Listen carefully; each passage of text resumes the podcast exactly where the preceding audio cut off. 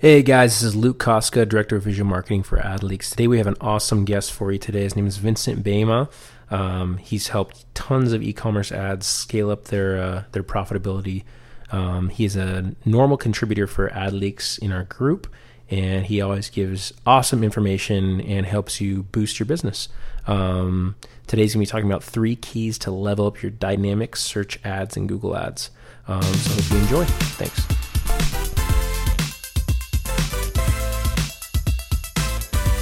What is up, AdLeaks? Today I want to talk with you guys about dynamic search ads, which is a very awesome tool inside Google Ads, which can give you additional insights and keywords and search terms which you wouldn't have thought of in the first place.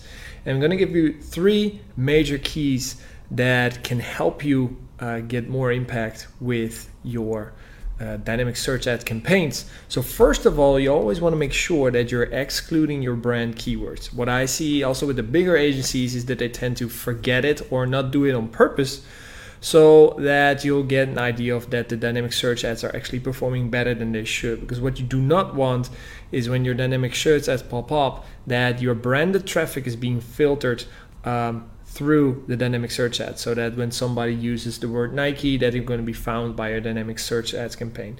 Why? For a few reasons. First of all, your brand ad has always more click real estate because you can put all these site links in there. It has more titles and description rules in, in general than your dynamic search ad. So it's better that you want to funnel it straight to your brand campaign. Secondly, your brand ads are the most relevant to your branded intent traffic. So you want to make sure that you funnel it the right way and also you get a higher click through rate. And thirdly, you will have a complete overview of your brand growth uh, without any skewed data. Um, that's when you make sure that you exclude on all your campaigns, so your non branded campaigns and also your DSA campaigns, your branded keywords. Make sure you do that so you have a good overview of how your brand is performing. Then, second one, interestingly, is leveraging remarketing for search ads. So RLSA, but this time for similar audiences. So I expect that you're already familiar with how you can leverage your current audiences for search. Here you can give bid adjustments to your current audiences that have interacted with you before.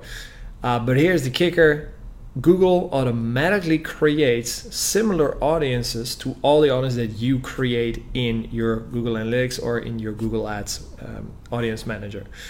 So, by creating a bunch of audience, and this is especially true if you have a lot of volume in traffic, the more audience that you create, the more Google creates a similar audience to that. So, if you are using, let's say, a last a seven days audience, this means that you can make bid adjustments for people that have already been on your website in the last seven days. But if we're using similar to audiences, we can now leverage audiences that are not specifically have been interacting with you. So it works both ways. On one way, uh, you could see, okay, this is the same as cold traffic. I use this with my keywords. Yes. But on the other side, Google has specifically um, made this list with people have a similar behavior towards that same audience. And this can be very powerful. So it's a it's kind of like a hit and miss thing but these audience have been pretty much successful for us with our clients accounts. So i'm just going to give you a few of these best performing audiences that we've used where google then creates a similar audience to which we have leveraged in google ads. So we have the last day so the last 24 hours basically. Last 7 days 14 days 30 60 90 days. Obviously all the add to cart uh, audiences. We have the converting audiences of everybody that have already purchased. And then we also have one with new users. Those audiences work the best. So again test it out if you have the ability. If you have a lot of traffic it tends to work very well for us.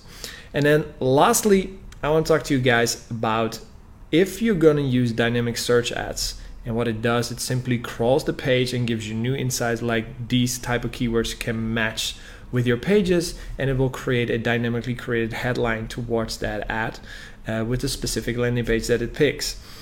So when you start off with this and you already have a bunch of keyword campaigns lined up what you do not want is that it starts cannibalizing from your current setup because then it's going to be influencing your quality score and it's going to be influencing your relevancy. So what you want to make sure is actually that you exclude all your current keywords so that it specifically funnels the traffic to the right campaigns. But that's going to be very time consuming. You don't want to do that. So that's why we're talking here about a script that automatically does that for you. So it automatically selects all the keywords that you have and creates a list for that and excludes it on your dynamic search ads. And it keeps it dynamically rolling. So it's not something that you have to keep doing. It just keeps on running as a script on itself. Um, that script is linked down below in the comments. So these are the three major keys for to step up your dynamic search ads campaign. Um, if you have any questions, you have any additions to this, feel free to add. And uh, I see you guys next time. Cheers.